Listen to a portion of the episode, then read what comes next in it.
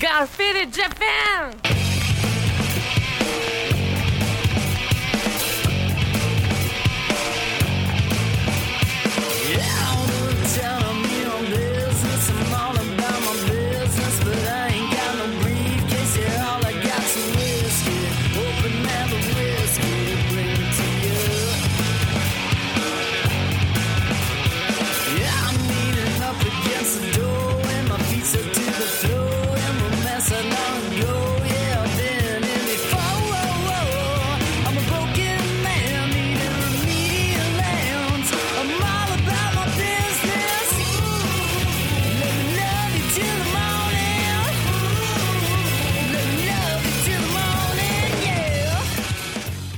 What's up, faders? Welcome to yet another action packed episode of Got Faded Japan.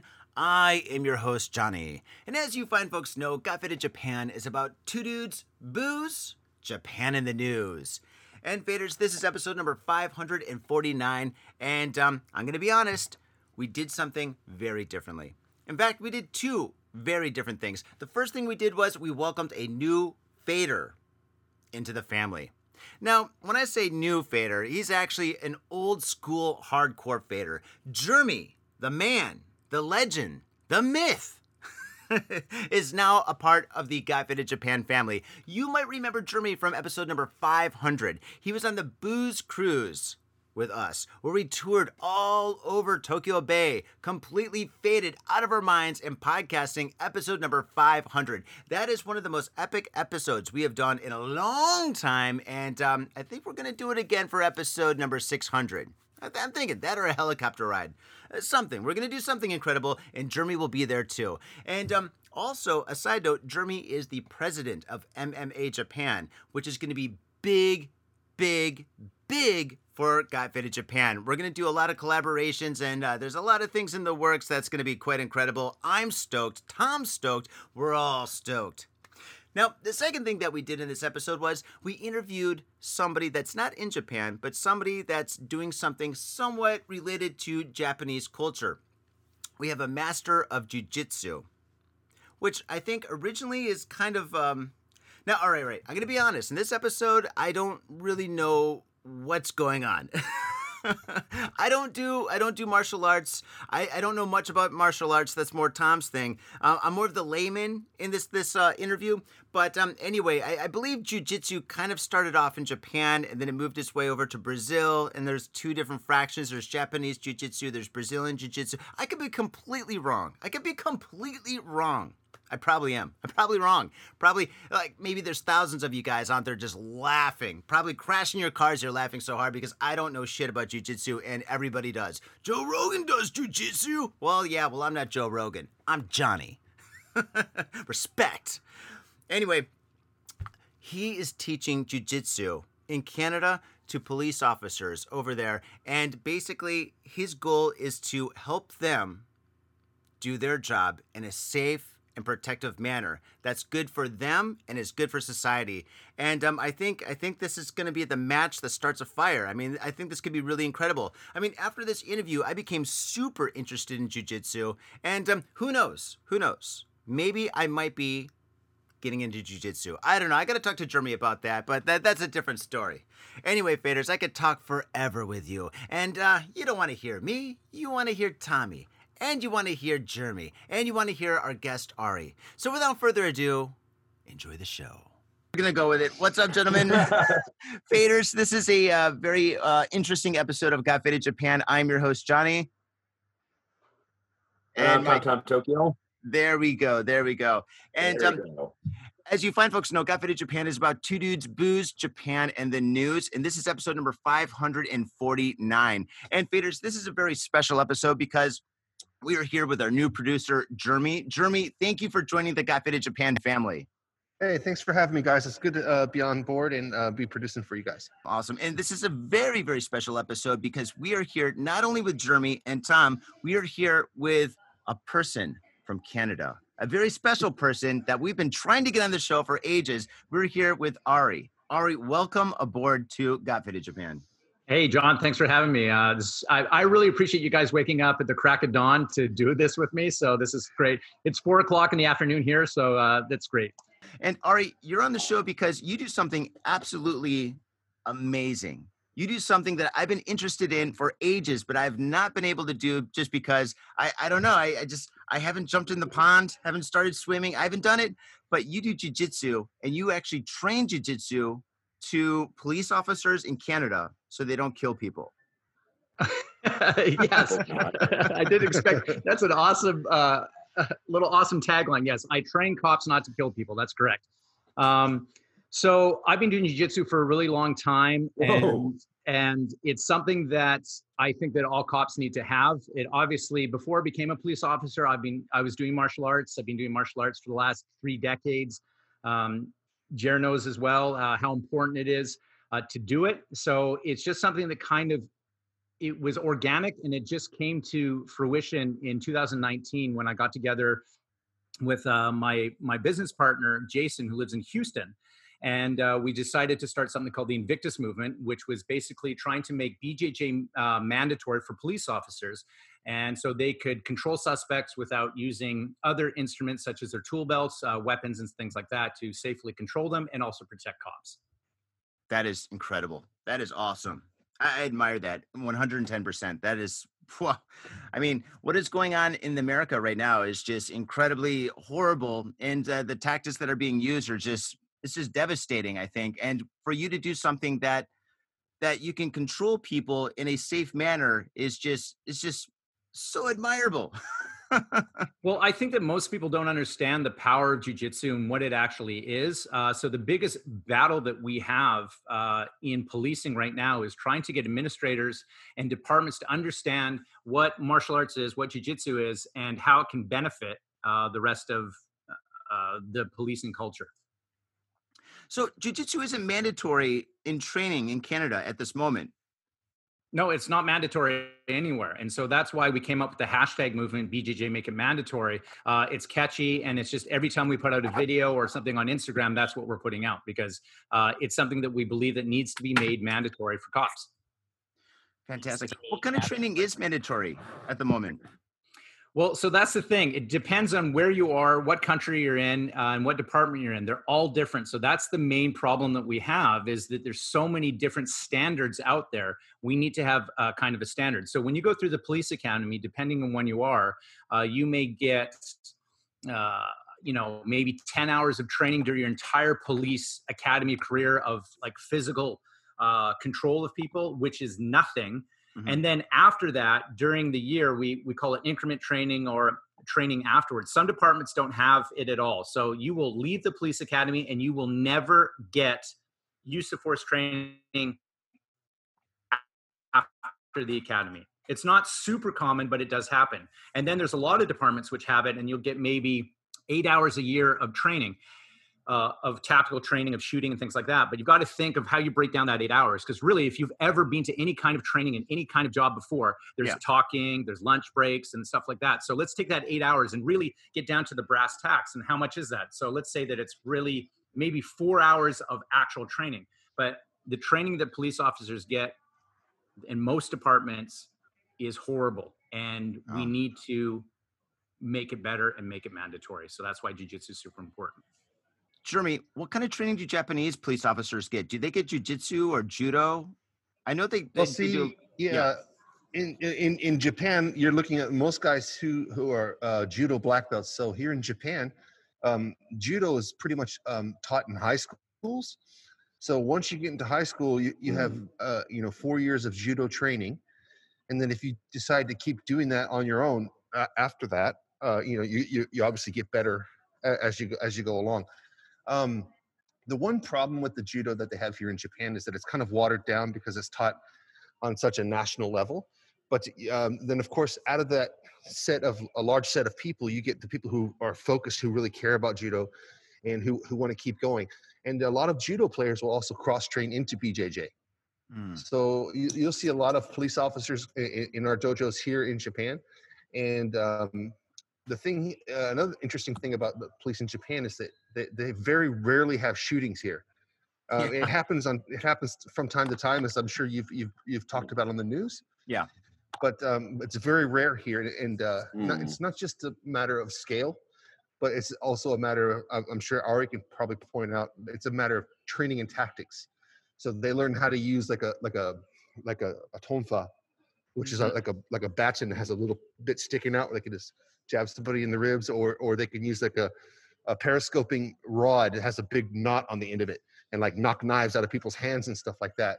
And then once they have them in that they could do, do like a seoi nage and just throw them over the shoulder you know and put them on the ground and and then get get control of the suspect. Mm.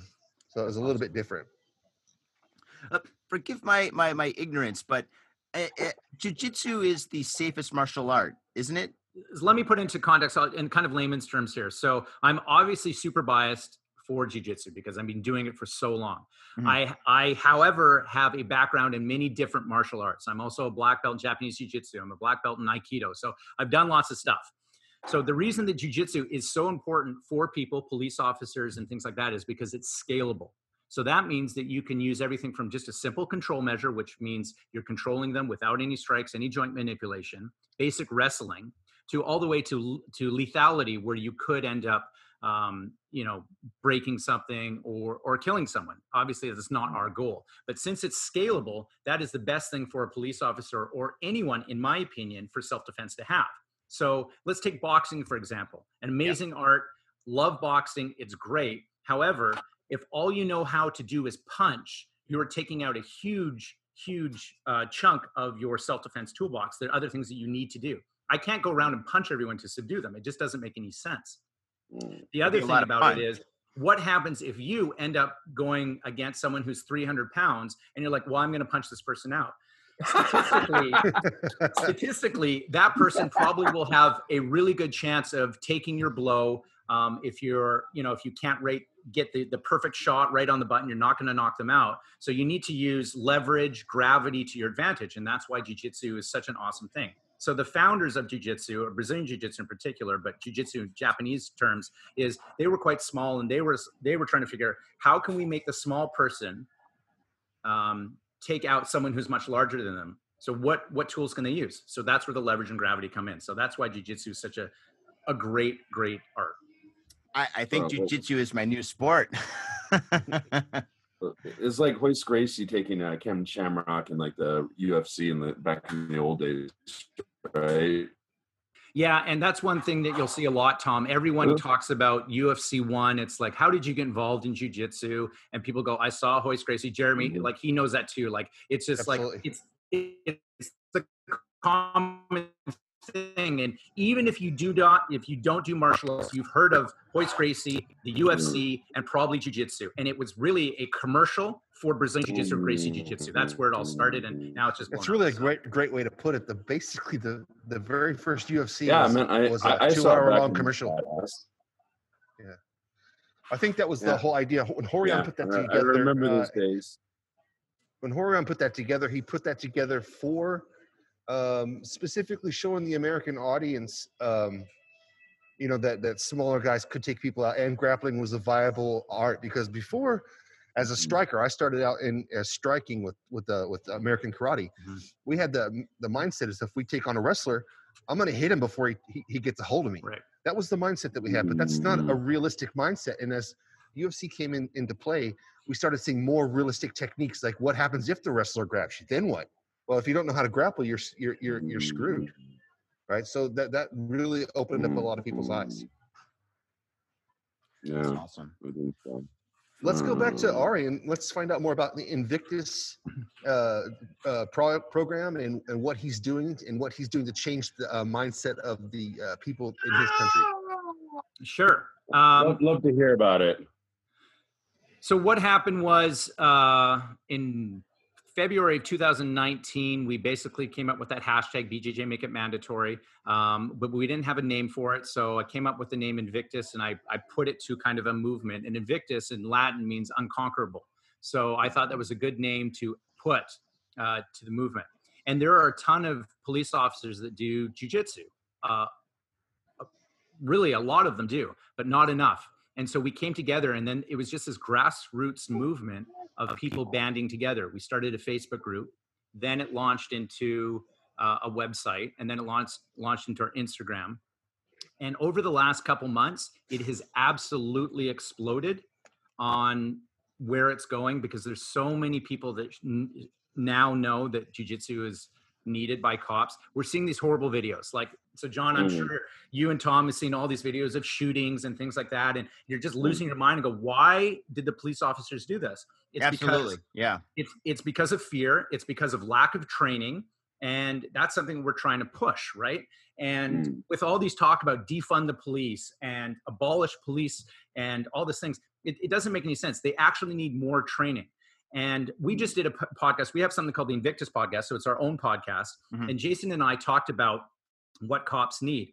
And we know that there's things that police officers do that they probably shouldn't do. And what i mean by that is we're going to calls that we don't need to go to like the barking dog and, and things like that. There are a ton of things that we can meet in the middle. I have no problem talking to i'm going to refer to them as the other side right? And Mhm. we will talk to the other side. We'll come together and say hey listen we agree on this we agree on this however people are making decisions right now on defunding the police and reducing training that have zero experience in martial arts in training in tactics and what policing is so that is what really pisses me off because they're making decisions. So I'm not sure if you're aware, but in New York, they just passed a, a law, the city council, that said that New York police officers are no longer allowed to mount, back mount, or put knee on anywhere on the torso. So a mount, if you're not familiar of that, is laying on your back and then a police officer straddling basically on top. That is now illegal. So now you can't do you- jujitsu at all. well, you can do side control. Uh, Second ball? t- technically, you couldn't, Jeremy, because anything that puts pressure on the diaphragm, according to Oh. these people, is now going to be a misdemeanor charge in the United States, well, in New York. So Wow. we, we saw this video and we lost our minds. We were like, "This is this is the dumbest shit that I've I've ever seen." Yeah, no And kidding. This is because people who are making the laws have no idea. So there's going to be more injuries now. If you're a cop and you're not allowed to control someone, what are you going to rely on? So, John, are you now going to be like, I'm going to punch them in the face. I'm going to pull out my gun. I'm going to use my baton. I'm going to use my taser when it isn't appropriate because I'm not allowed to physically control someone in a grappling uh, atmosphere type of thing. So that's that's what's crazy. Yeah, you're going Leg from- locks. Yeah. Leg locks. I'm leg locking, heel hooking everyone, man. Totally. Kick him in the nuts. You're going from one to ten, basically. I mean, I'm, if you I'm can't, ripping knees touch them- apart, Yeah. reaping the knee, On- man. on, on- on a similar note, like I, uh, I already asked. I, I know the, the answer to this question because I, I asked this same question Jeremy like a couple weeks ago. But like, yeah, I think some departments are banning chokeholds, and like, I'm, I'm, I'm not like a badass like Jeremy. Like, I've got specialized training. Like, wait a second, like you know, the sleeper hold. That's like one of the most like non-violent ways to take somebody down. Uh, So Okay, so yeah. here's the thing about the chokehold. Number one, they refer to it as a chokehold. It isn't a chokehold. It's a sanguineous choke, and a sanguineous choke means that you're cutting off the blood from the brain. Okay, so it is. That's why people. It's like a, a choke is cutting off the air from the lungs, and police officers are not trained to do that. Um, I would never advocate to choke someone. I would never advocate. You know, if you to grab someone by the trachea and pull it out and do a roadhouse, like that's not what we're talking about here, right? It's a good what we're talking what we're talking about is to humanely and this is what tom is talking about is if someone has to be controlled immediately and the safest way to do it is to knock them unconscious with a sanguineous um, move which would be a lateral neck restraint as we call it that would be awesome many departments have banned it there are many departments that still have it. My department still has it. It's referred to as a soft technique. However you use it when a person has to be immediately controlled Mhm. and lower levels of force are deemed ineffective or inappropriate okay? Or higher levels of force um, don't make any sense like shooting someone. So what am i going to do right? So if if jared's freaking out one day he's a big guy and i need to subdue him my choice would probably be to put a lateral neck restraint on him get him unconscious put him in handcuffs and we're done Makes sense. much easier just to start talking about Star Wars, and I'll just probably sit down and listen to you. well, they'd either, they'd either be very interested or they'd fall asleep anyway. You know. pizza works too. If you have some pizza, I'd probably just oh pizza. so i'm assuming right now so obviously john you're not a star wars fan am i am i getting that right Uh, What? Can you see behind me? Oh, okay, there it is. Got it. Okay. So I wasn't looking past you. So I was just sorry, I gonna, I was, big I was curious. I'm gonna be like, okay, well, what's the common ground between Jer and John? Like, that's really weird. We're both nerds. okay. Well, I know that we all probably have nerd nerd culture, uh, obviously in, co- in common, and uh, drinking is a really big thing too. Because I'm I'm big- Absolutely. I'm big on that Definitely. Yeah. Two dudes booze, Japan in the news. It's our tagline. Too. Yeah, right. Morning is not really part of our tagline. We're all not really morning people, so uh, please Yeah. forgive us. I like waking up at the crack of noon. Uh, yeah, I agree. So hey, let's um let's uh, take this time to ask Ari to tell us some more stories. What, tell us what's happening in Canada. Like when have you had a chance to use your jujitsu and set an example for other officers? yeah. Okay. Um, so my use of force, uh, being a police officer, has been relatively low. Oh, good. And the reason it has been low is because I credit doing jujitsu. I don't panic. I don't need. I like. I don't. I don't unnecessarily go physical with someone. I'm super patient, and all these things were taught to me because I do jujitsu. So there's a there's a typical thing that we talk about, which is ba- basically you have to be comfortable being uncomfortable. And when you do jujitsu, and there's someone who's 250 pounds and they're on top of you, you don't panic you work through it and you end up succeeding. So yes i've used jiu-jitsu um, in policing but i find that my verbal judo is what they refer to verbal jiu- jiu-jitsu is, is pretty good because i know that i don't have to go hands-on. Most of the use of force that i've seen from police officers are those who are untrained or who escalate because they don't know any other way to do it. So it's like comply person doesn't want to comply so now we're going hands on now there's a fight now there's an injury. So there are ways to navigate that. Um, having said that uh, i have been in situations where jiu-jitsu saved my life. It's probably saved my life maybe a dozen times and i'm not talking uh, i'm talking literally i'm not talking just like oh yeah it saved my life. It's, it really has saved my life. I've had situations where um, i was in a small room with someone. They ended up pulling a knife and I'm in a fight with someone who is we're in a room which is like it's super small and there's broken crack pipes on the ground. He's reaching Oh. for the knife and so we were I was just able to get on top control his hands and control his body without being obviously stabbed and killed. So that that was a that was a big win for me.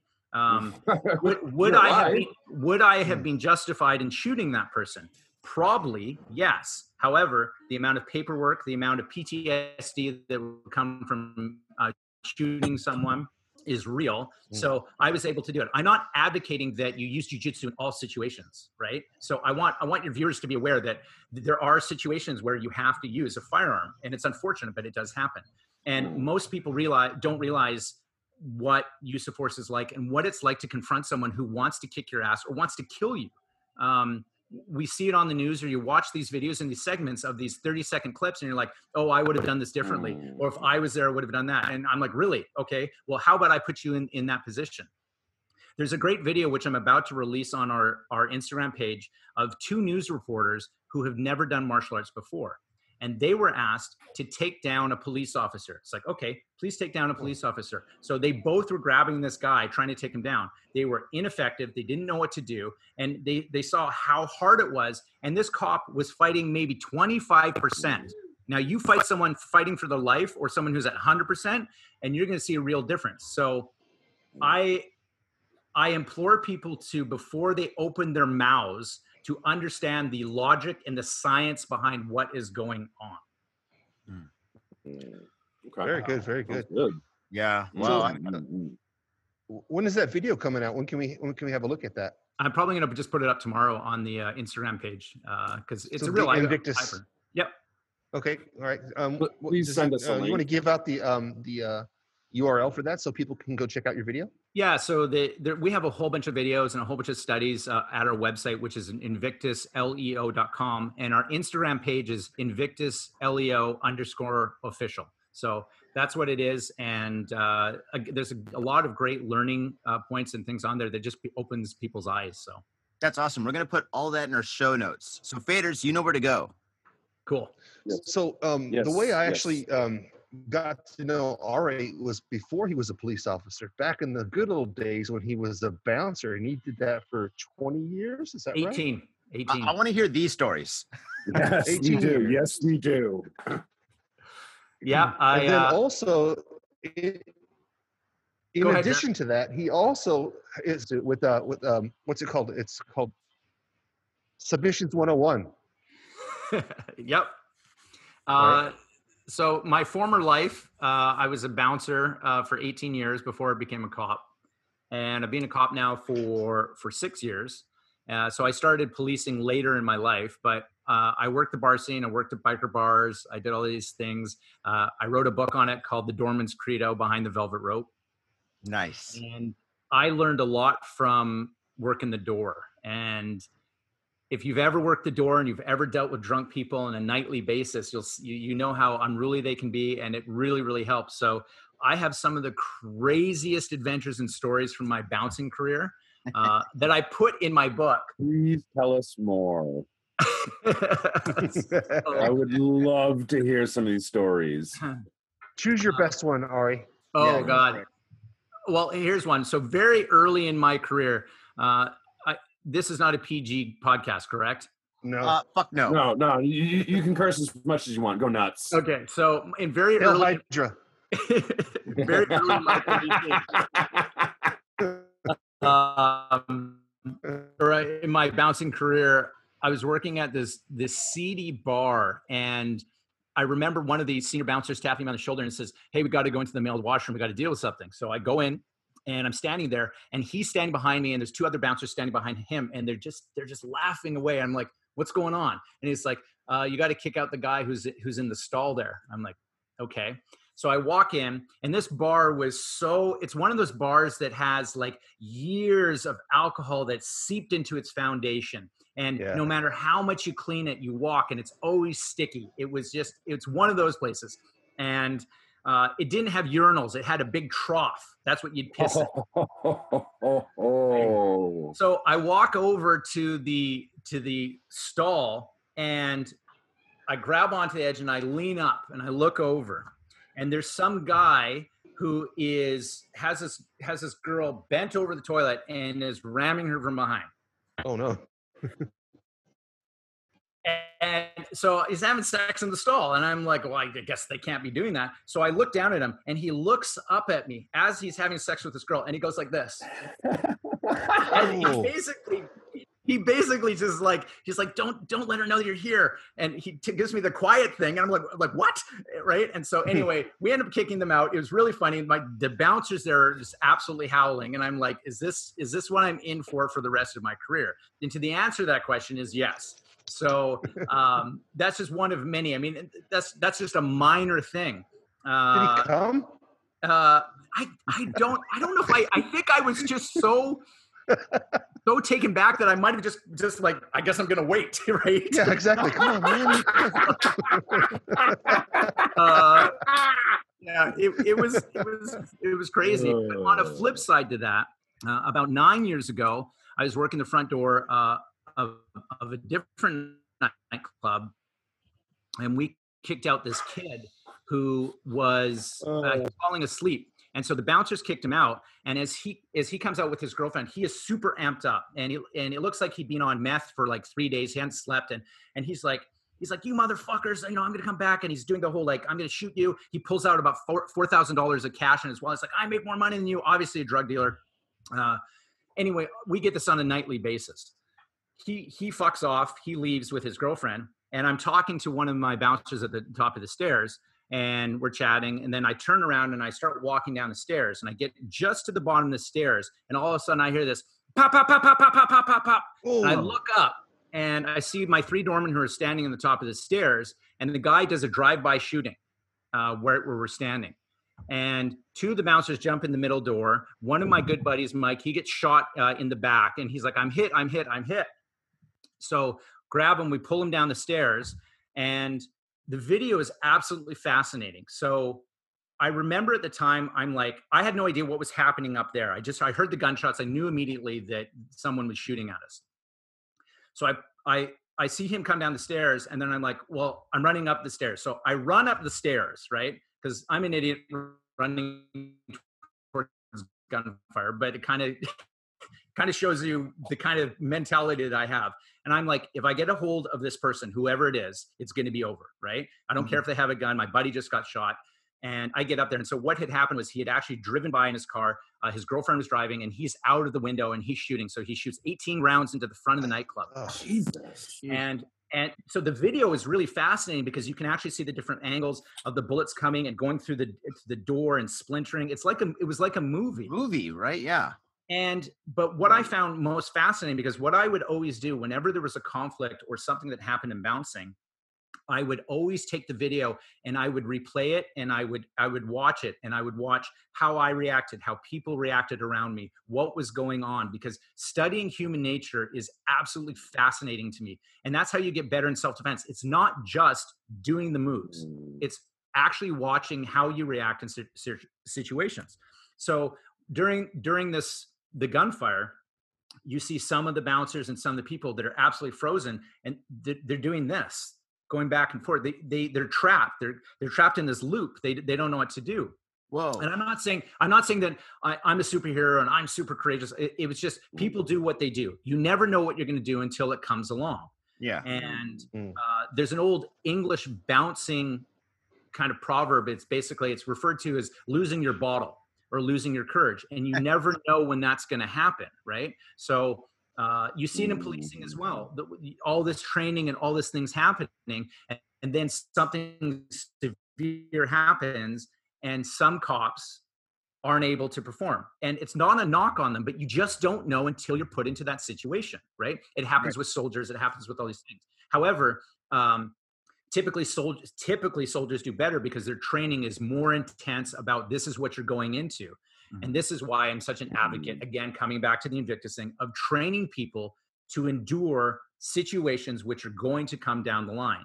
So there's a mm-hmm. complacency that happens with people and this happens with civilians. This happens with with with you guys as well. You think that violence or things will never happen because it's never happened before so it's not going to happen now. So this is a this is what referred to as confirmation bias right? If it hasn't happened before it's not going to happen in the future so i'm good. And then when it does come knocking on your door you better be fucking prepared or uh, bruce lee had a great quote. He basically said either you learn how to fight or you get a bodyguard.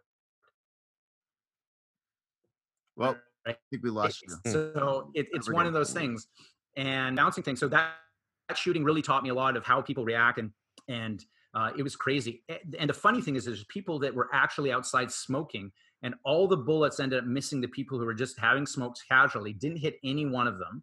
Maybe Uh, the girl who was like, doing the cover, yeah, right. The girl who was doing the cover charge, she ended up she ended up uh, going to the bathroom about 10 seconds before the shooting happened and where she was sitting if she had still been sitting there uh, she would have been shot and killed uh, no. and so after the smoke had settled she ended up quitting because she realized oh my god i, I could have died and, and so that was done. We had several bouncers who ended up quitting because of the trauma which i don't blame them. It was, it was a very traumatic event right? So Yeah.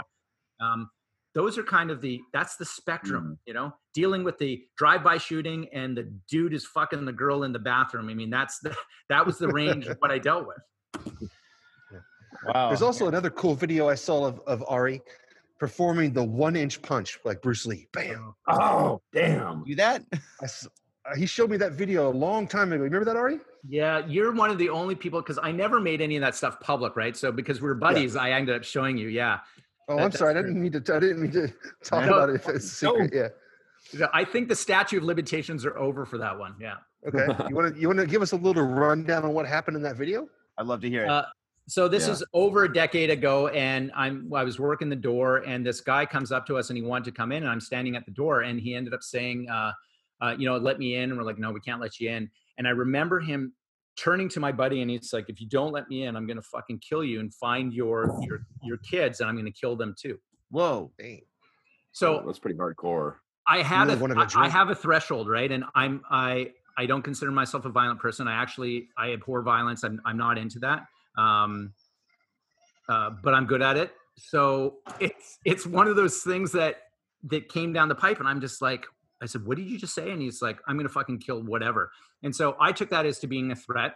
I didn't want him any closer to me. So as Jeremy said, I ended up doing the one inch punch that that ended up Bruce Lee did. So what I ended up doing is I put my hand up like this, and the guy looked at my hand, and then with this hand, I ended up doing a one inch punch uh, on him, uh, right in his sternum. I saw the video of it. hardcore, Yeah. man. yeah, That is so hardcore. Mm. cool. Yeah, it's very, it's very, very cool. I saw the video of it, and you saw the guy react like, like, like just like a, a power source that hit him right in the sternum, and he was wraps around Ari's fist yeah. and bounces back. Yeah, I thought that was a great video. That's That's awesome. amazing. All right, I would love to see that. Are you in Harajuku with some out of town friends or your family or significant others? Yeah! Do you want to chill and drink beer and eat sandwiches while your friends overpay for glitter unicorn socks? Yeah! And the flavor's gonna make you complete at Harry's Sandwich Company. So come on down to Harry's Sandwich Company in the heart of Harajuku, right off Takeshita Street. See you there!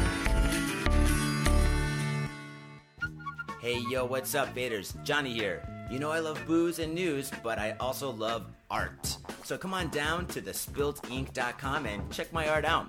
I've got tons of stuff there for you to check out. And I've got paintings, I've got prints, I got videos, and I tell you what, if you like a painting, I could probably sell it to you.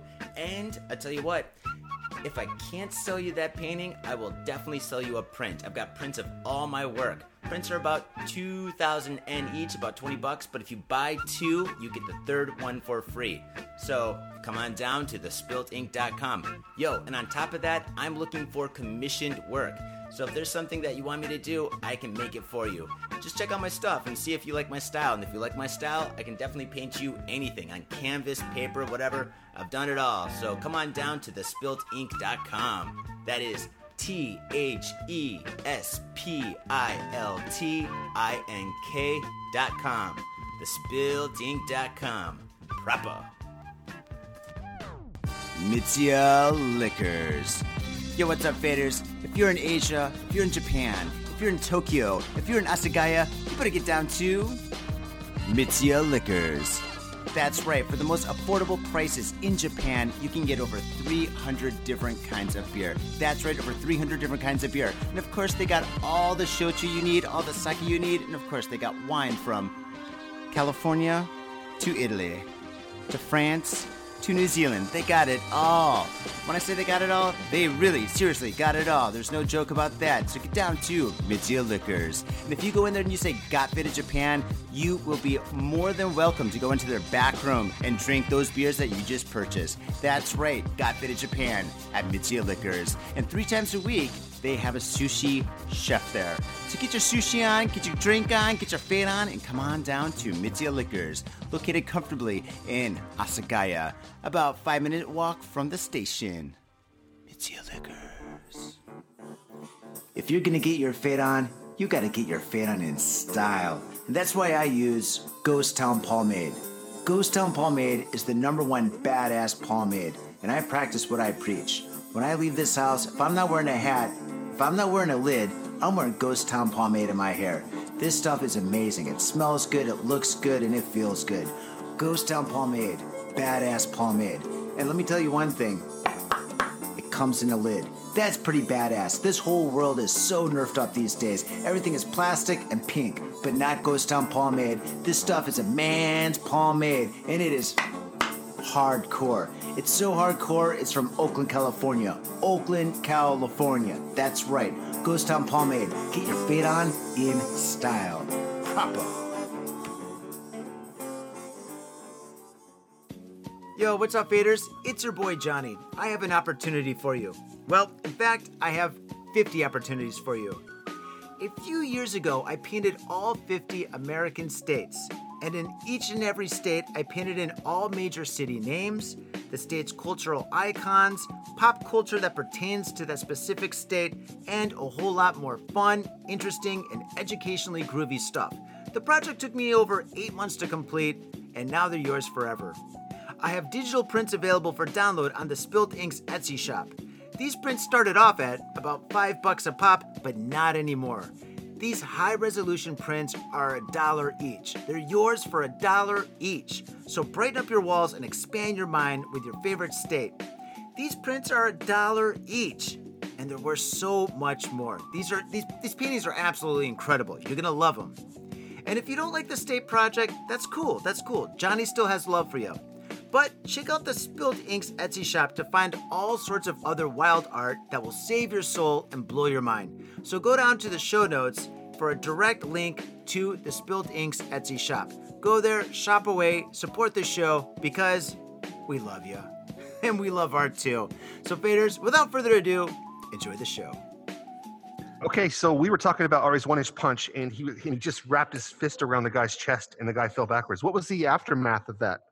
Paperwork. Uh, he he walked away. He walked away shamed. I mean, like I can't even remember what happened afterwards, but it was. Uh, uh, again, I usually don't end up striking out at people or anything like that, and that's I think that's the first and only time I've done a one inch punch, um, and it, it worked really well. I mean, he ended up going back about seven feet and landed Yeah. on his butt. So yeah, it was it was Yeah. good. It's like the second time I've ever seen that in my life. One was Bruce Lee, and the other one was Ari. You've got that on tape? That, that's on a video? We, we would love to see this, by the way. I may share it to you privately. Oh no! he doesn't want it to go out. He's a, he's a police officer, guys. Yeah. Oh, man. Oh, okay. All right. That's awesome. Don't show it to us at all. I, I can't. I can't. If I see it, dude, I'm gonna I'm gonna show everybody. Okay. If it's Johnny that doesn't awesome, speak for it's- me. Johnny doesn't speak for me. Please, I- please, please. no, no, I no. want I know it. Tom. I know this guy down there, and yeah, don't show him either. Please Oh, don't kill him. It's gonna wind up in Pornhub somehow. Yes, I'm not gonna fuck with him. Come on. Oh God, RedTube, Pornhub, you name it, dude. You show this guy, it's all over the internet. It's in the wrong places. Dark web, probably. Who knows? Oh my god. side by Uh, side with Bruce Lee's punch. Yeah. Okay, Oh. guys, let's hop back into the, it's let- let's hop back into it. Um, let's let Ari talk about his studio. He's got Fierce Studio, uh, Ju- Brazilian Jiu Jitsu and yoga. You want to talk about that and your uh, your police train free program? Yeah, I'd love so to hear about it. Yes. I ended up I ended up opening up my academy uh it's going on it's 17 and a half years ago so that's when i started teaching uh, the martial arts and it's gone through a lot of ups and downs and what people don't realize is running a martial arts studio no matter where you are in the world 95% of these academy owners um, do it because of out of passion. It is not a money making venture. It is really hard to make money doing martial arts. Like there are some right. That's there are some That's great so great um, academies out there that have hundreds and hundreds of students that are turning a great profit but it is really difficult. So i've been doing it it's been a passion of mine and there have been many years that we made zero money uh, we many years we've lost money and but again it's a passion of mine so i love doing it. This whole covid thing kicked the shit out of my academy so i'm gonna i'm, I'm pretty open and honest about this. And i'm an established uh, academy for 17 years and it really really knocked us down you know? So all the savings that we made for our business ended up you know that's down to zero type of thing so it's like starting over. So where do we go from here is the question right? We have all these students um, that i love dearly um, many of them have gone from white back white belt to black belt you know? So it's been a family so uh, i don't know what the future holds for it I love doing it and I will always teach. And we're doing our best to get back at it. We are now starting to train again. Just this past Monday, we opened the doors after three and a half months. Of Mm. course, we have these really weird COVID protocols. Where I live in the world, uh, so I live in British Columbia, which is in Canada, which is on the west coast. I live uh, in a city uh, which actually has we have zero cases. Uh, we did the best uh, COVID whatever response like worldwide. We we had like it was minimal eh, right? We're not talking texas and florida. It was it was crazy how well we did. So canada did very well. Bc did really well. And where i am on vancouver island did exceptionally well of limiting contact and having people. But anyway we still had to follow these protocols. So the thing that's pissed me off the most is that these government agencies have been making these these pronouncements it's like well this is what you can and cannot do and here are the rules. So i said fine we'll follow the rules. I'm, I'm okay with that. So one of them said you can't do group training. And then they said well gyms can open but martial arts can't. You can't have contact but you can wear a mask. You can do this. And so i started calling around and i called these three different agencies within my city and i said how do i proceed? And they gave me some weird uh, answer and then i said are you going to be enforcing this? And then they said no we're not in the enforcement business. So i called the next person. I said who's enforcing this? And then they said, well, we're not in the enforcement business. So I go to the next one, and then they said the exact same thing. And they said, How about you talk to the first agency? And I said, I just talked to them. So it's that typical bureaucratic runaround bullshit that we all absolutely despise. And I'm like, we have to open because if we don't open, I, my doors are closing this month. So we have to open. So we opened, we modified, we have pod training, and it's working okay. I have no idea if there's going to be a second wave. I have no idea how long this is going to last. So for our particular industry, very difficult. One of the most difficult. Restaurants open, fucking bars open, right? And they're like, oh, well, that's fine. Like, what's going to happen when bars open? There'll, there'll, be social distancing. Really? After you get shit faced and you're making out with the girl across the bar, you think, you think that's social distancing? In the toilet. In the toilet, right? In the toilet. So, I'm all fired up about this shit, right? So, I've been trying to follow the rules. Other gyms in my in my town uh, opened up before me, and, and that's fine. They're, they're running their own business, and I and you know, God bless them, whatever. But I got to do my own thing. And so we open. I don't know where it's going to go. We, my wife was teaching yoga. Uh, I was doing the the Japanese jiu-jitsu and, and jiu-jitsu Brazilian jiu-jitsu program. So it's been super fun. And uh, side story to all this, I just launched a new company called Chaos and I I announced it today, and I've been working on it for the last five months, and it's been a secret project that I've been working on. So I've invested a lot of sweat equity, a lot of real money, and a lot of time and energy into this thing. It came out because of COVID. I realized that my side project. So I'm a police officer primarily. That's my that's my job. I love what I do. I have my business, which is my studio on the side, which I've been doing for a long time, which which is not doing well because of COVID. Mm-hmm. Uh, and, and, it was doing great just before that, which was which is amazing. We're doing the best we ever had done, and then it was just like just you know right cross. So I launched this company called Chaos, which had been mulling around in my head for the last decade. And what it was based on it was it was my love for all things kind of weird and geeky and Viking. And so the reason I called it chaos is because the world we live in right now is in a chaotic state. And those people who survive the chaotic state will end up like doing better and flourishing. So mm-hmm. what I started doing is the very first product they came out with were these silicon rings. And have you guys seen them before? They're they're basically made out of silicon Okay. No, no. but I'm interested. I'm very. Not Okay, so I'm gonna grab one. Hold on. He's into okay. Viking stuff. Yeah, he's got all that Viking stuff behind him. He's got the, yeah, he's got he's, Mjolnir, he's, the hammer, yeah. Viking background. I, I, I, think that's fucking cool, by the way. Okay, so yeah. so th- this is chaos, right? So, so the silicon rings, which are these, they're basically they're, they're plastic rings, but and these are worn by people who do grappling, Brazilian jiu-jitsu, and things like that. And the reason for that is because if you wear your own wedding band or any rings, and that ring gets tugged on, something happens called degloving. And what degloving oh, is yeah. is tearing all of the skin and muscle right off your finger if it gets oh. Okay, like so a chicken bone. Right. So I end up inventing inventing. I didn't invent the ring, but I ended up making. So this is basically it's to simulate what the belts in jujitsu are. So this is a white belt, and so the ah. jujitsu have a black bar on it, and this is the white one. And on the back of it, it will say it says jujitsu, which you can't see. And so these are for practitioners. And so I decided to, well, I'm going to start investing in it. So I, I made this, I made the, the website. The website's called enterchaos.com. Nice. And so that was the first product that I put out. The second product, which is coming out, uh, is our tactical watches. And tactical watches uh, that I've been designing for the last five months. And they're super hardy. They're for people who who live in heart, who work in harsh environments, who end up being clumsy. So they're pretty indestructible. They're good for people who are police officers, for military operators uh, who are in construction, uh, or people who just like very cool looking watches. So the first watch that comes out is called the Vanguard, and that's going to hopefully come out in October. Uh, and the reason I'm telling you all this is because it was a giant fuck you to COVID because I was totally pissed that my business, my bricks and mortar business, was taking a shit kicking. And I'm like, you know what? I'm I'm not gonna sit here and roll over. So fuck you. I'm gonna do something about it. And so I made this company called Chaos. So I just launched it today, and we'll see where it goes. That is awesome. Uh, that is absolutely so, awesome. Right now, you're doing you're doing watches and rings. Is there anything oh. else you're going to do, like in the future? those are the ones that I'm focusing on right now, Jer. Um, there'll be Yeah. other things, you know, coming down the line. Um, I'm absolutely, you know, like the whole Viking thing, as you can see behind me. Uh, love it. Uh, I'm I, like you guys. I'm a massive geek. Uh, I have another podcast which I do called the Tovus Podcast, and the Tovus Podcast is uh, movies, mayhem, motivation, and martial arts in 80s. So it's an 80s podcast. So we talk about 80s films. We we review 80s films.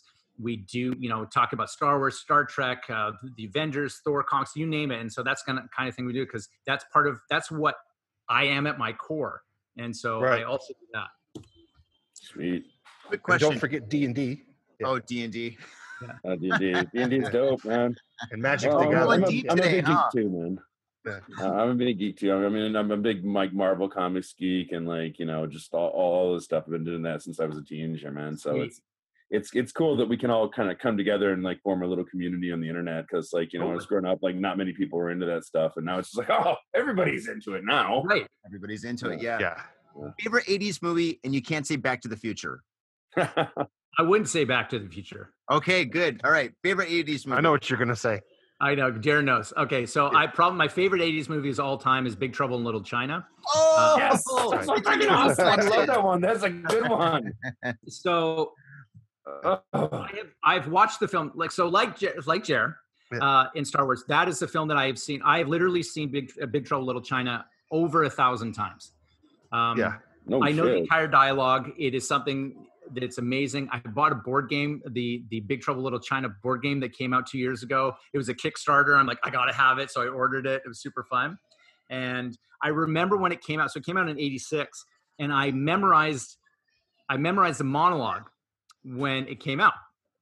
Uh, the beginning one was in the truck because I was just like, "This is this is amazing! Like, who is this Jack Burton? It's one of those heroes, the unlikely hero." And I'm like, "Yeah, that's me. That's what I thought." You know, not really the hero, but like happenstance. So that's that's my first. That's my that's my love.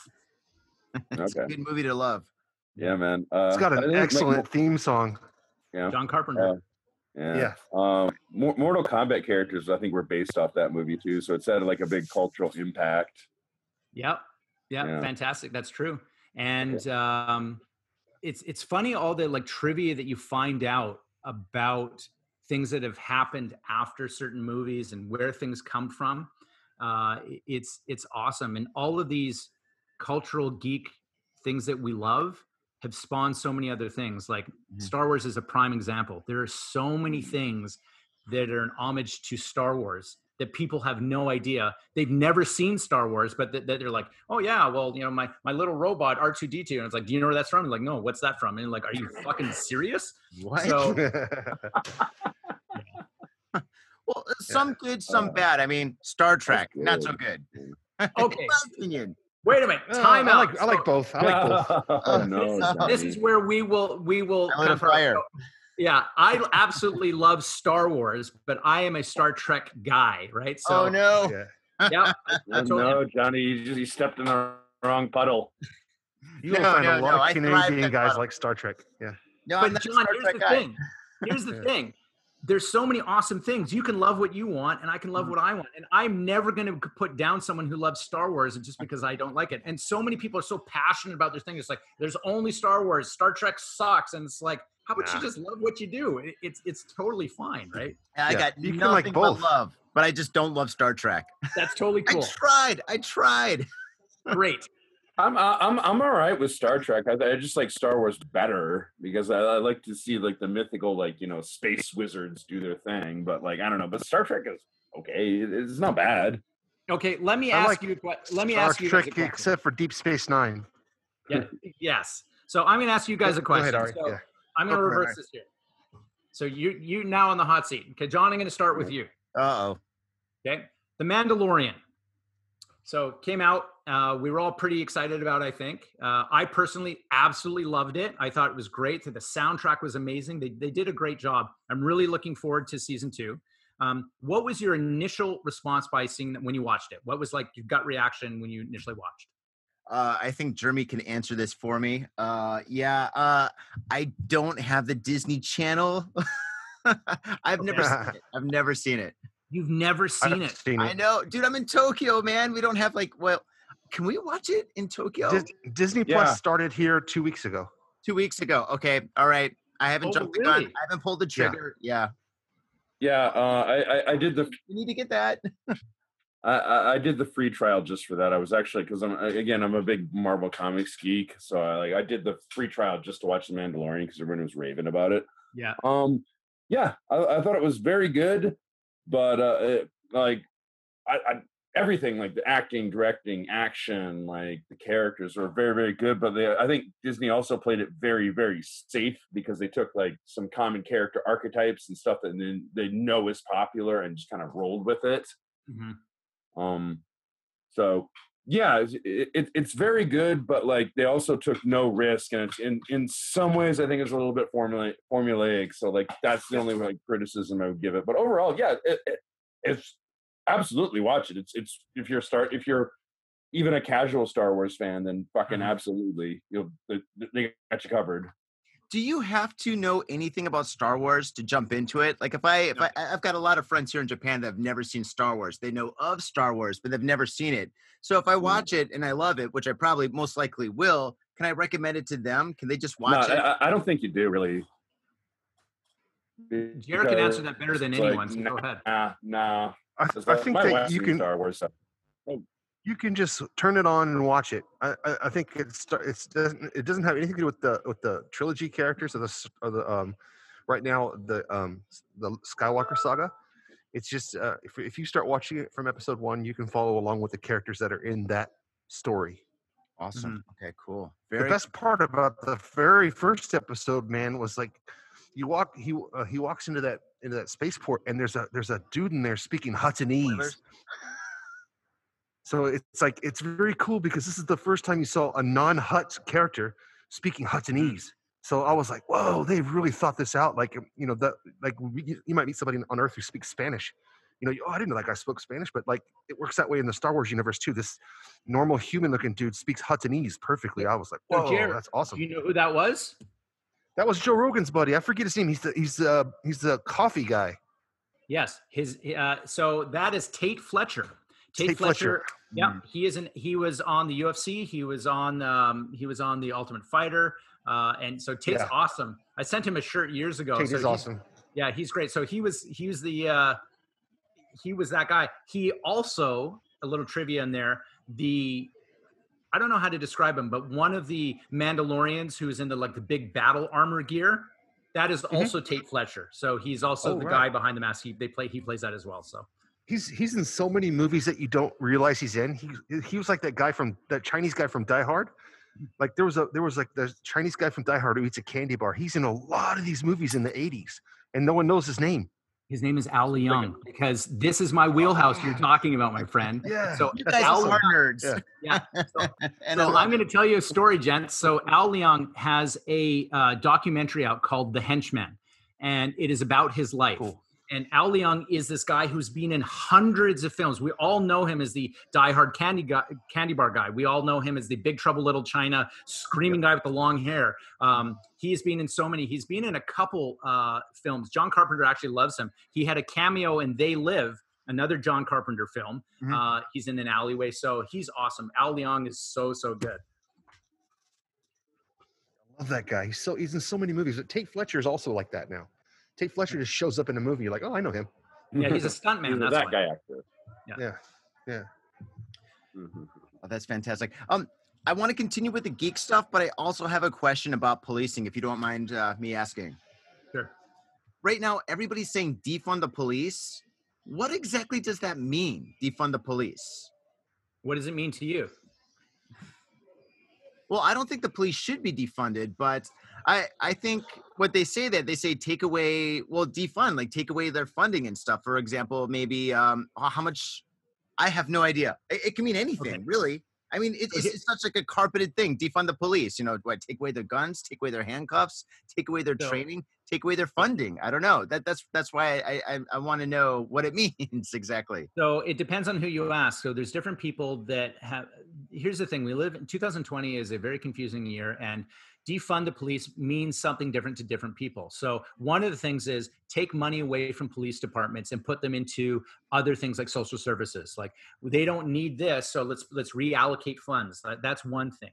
Mm-hmm. Um, another one might be a little bit more uh, extremist and it's like let's just take away all the money from the cops and they basically they only answer kind of one certain call and everything else all their money is distributed elsewhere and things like that so um, am i into the defund police model? No of course not because i work in policing. I know what money is needed. We need more training. If people are complaining about police not able to perform certain jobs wouldn't it make sense to help them and train them and fund them so they can do better at their jobs? Yeah. also police they say are police um are they social workers?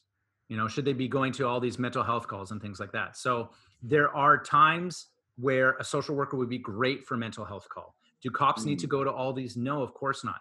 But like i had said earlier in the podcast when people are making pronouncements about things that they do not know and they've never been in, in positions uh, such as a mental health call where someone is suicidal and uh, you know you don't know the potential uh, i am very hesitant to send a social worker to that without an armed police officer or someone who has training uh, in other avenues because i have seen things go south uh, where you go up and it seems like a total uh, innocuous call and all of a sudden the person is completely psychotic and they rush at you with a knife or they pull a gun or something like that. So these things are real.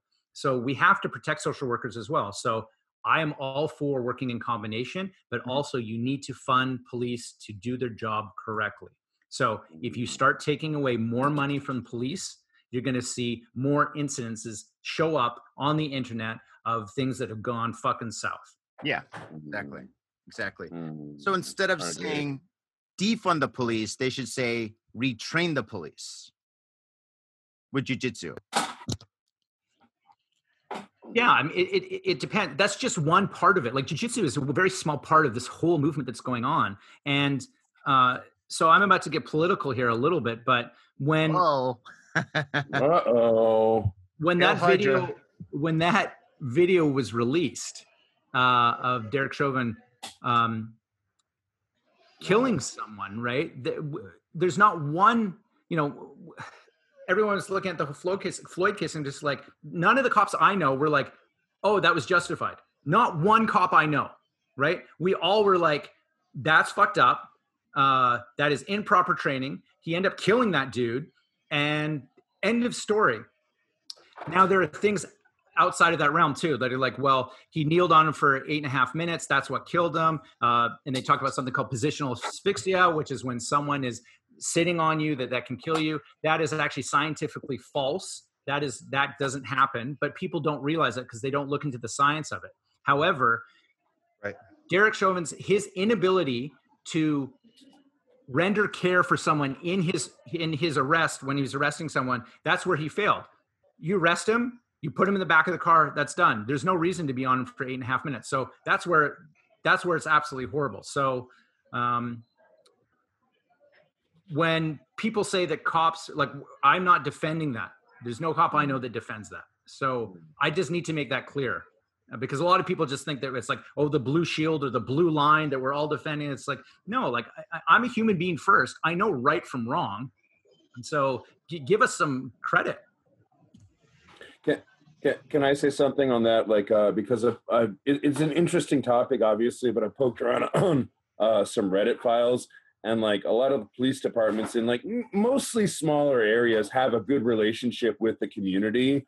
So, mm-hmm. like, when people are protesting, they're just like, "Yeah, it's your right, go ahead," and like, you know, and actually, some police officers are, are actually protesting with them. They're I doubt they're like saying defund the police, but like, yeah, I've, re- I've read a lot of stories that you're not seeing on the news because, again, it, it gets really super political and I just, it, it's like the news just shocks you. It's it's just supposed to be shocking, so I guess. But uh, I think some communities are getting along quite well, and ho- Yeah, I hope yours as well.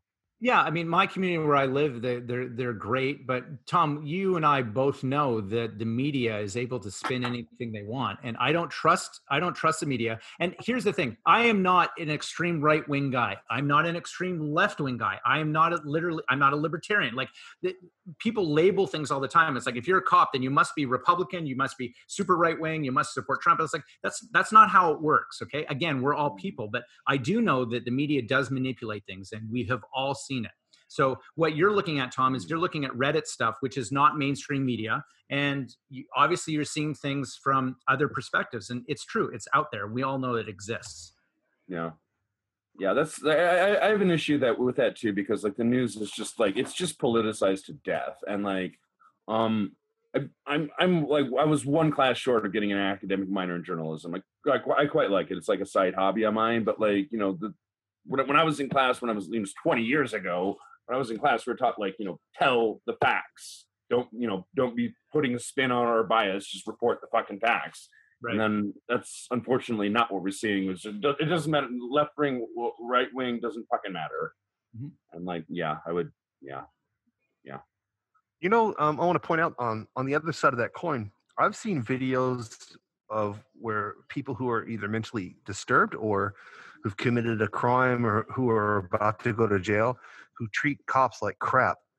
And I'm I'm thinking to myself, I would not want to do that job. I don't care how much they pay or whatever, because you deal with the worst type of people all the time. You don't deal with the you know a lot of nice old ladies who want to give you cookies. You deal with like the crap of society sometimes and then you got to put your gloves on and you got to and you got to keep going you know that's a tough job Yeah, I mean, it, it's kind of you know, it's what we well they say it's what we signed up for, but I mean, you just it's crazy. Um, I wish I could bring people along with us. You know, like everyone on ride-alongs.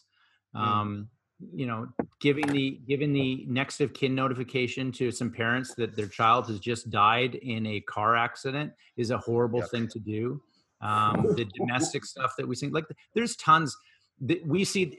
I've seen the worst and the best of human nature doing this job, and I absolutely love doing it. And the reason that I do this job is because I wanted to help people and I want to make a difference. As cliche as it sounds, Jer, that's why I do it. Right. And I love the people I work with. I love the majority of people I run into. Of course, we are, there's a ton of abuse that gets thrown our way. Um, but I think that my, you know, my years as being a bouncer and that whole martial arts stuff has really helped me because it's, it, it forms who you are. And um, so I like, I like doing what I do. well i can tell you um i, I want to say thank you for your service thank you for the time you put in thank you for coming to visit us here on this uh on this podcast and um we hope that you stay safe out there and then you keep doing what you're doing and uh, and hopefully you can spread your your uh your mission of getting police officers properly trained Yeah, I hope so. So I appreciate it, Jared. Thank you. Yeah, guys, thank you so much for coming here this morning. I mean, it's really early here. s- Was it Sunday? Sunday morning? oh my Nine god! o'clock. Yeah, my so wife John- is leaving me notes Oh my gosh, you got to get out of here. All right, Yeah. Ari, thank you so much for being on the show, man. I really, really appreciate it. My pleasure, guys. And uh, have fun, get some sleep. And uh, when I'm in Japan, I'm going to look you up and we're going to have some beer. We are Please, definitely. yeah, and we're also gonna roll. beers We're gonna on train. us, uh, Yeah. absolutely. Uh, all right, thank you for being on the show, Jeremy. Thank you for the introduction. And uh, I don't know, uh, love to have you back in the show. Love to like talk to you about like 80s and 90s action movies and just more crazy police stories and bouncer stories. Just whatever, man. Go Oh nuts. yeah, oh yeah. My So this is part one. Next time, man. Next time. Take care, guys. Thank you. All right, later on, man. And that's a wrap. Faders, thank you very much for tuning in to this very special episode of Got Faded Japan. And um, I think many of you might know this, but uh, we've got a Patreon page. And if you go down to the Patreon page, we've got so much content there for you. We've got bonus stories, bonus shows. We've got shows that we messed up that we could not upload because they're so absolutely terrible. But in fact, that means that they are hilarious and they're there for you to enjoy, along with tons of other videos and photos that are too hot for Facebook and Instagram. Go there, it costs you $5, which is pretty much like buying us a pint a month. And in return, whenever we meet you, we are going to repay the favor. Tom's buying. and um, we do know times are hard and stuff. And if you can't pay $5 a month to, to support the show, definitely go to uh, iTunes and give us a five star review and write something groovy. That also helps the show. And um, if you didn't know, we do have an Instagram page and we've got a Facebook page. Go there and just check out all our content. It's all being updated every single day. Well, on that note, I would like to introduce the song of the episode. Yes, the song of today's episode is On and On, which is a new track by one of my favorite bands here in Tokyo, Creep Down. Faders, you love Creep Down. If we love Creep Down, you must love Creep Down because Creep Down is so awesome. It's an awesome name with an awesome group of guys They're producing awesome music, and this new track is fantastic. On and on. And without further ado, enjoy. Peace.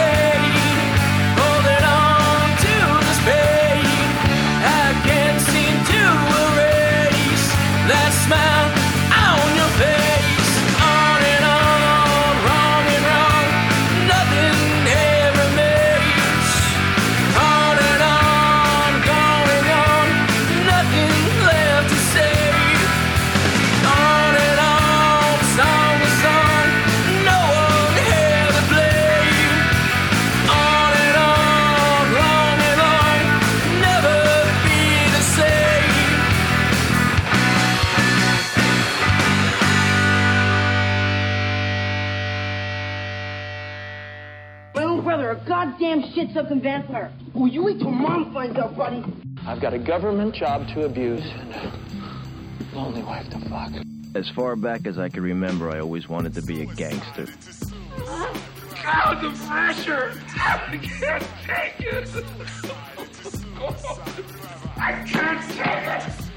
I can't stand to it! You sure I should do this, man? We're going freaky! We came, we saw, we kicked his ass! Your move, creep. Oh, Man, I will never forgive your ass for this shit. This is some fucked up repugnant shit. Ah, fuck it, dude. Let's go bold. Without further ado, gentlemen, let's begin. What's up, faders? Welcome to yet another action-packed episode. All right. Okay, good one. All right, one more time. What's up, gentlemen? All right, Hey, John. Tom. What's going on, John? Okay, all right, here we go. I'm gonna do the intro. All right, we're good. Okay, just getting a little lag from you, Tom. Okay. What's up, faders? Welcome to yet another action-packed episode of Got Faded Japan. I am your host, Johnny. Whoa, man, you like you froze on me. Yeah, dude, dude, you fucking right when you started the Indo, you fucking froze on me. Okay, Tom, don't worry. All right, don't worry. All right, I'm just gonna do the intro, Tom. If you if you're there, you're there. If you're not, you're not. Okay. All right.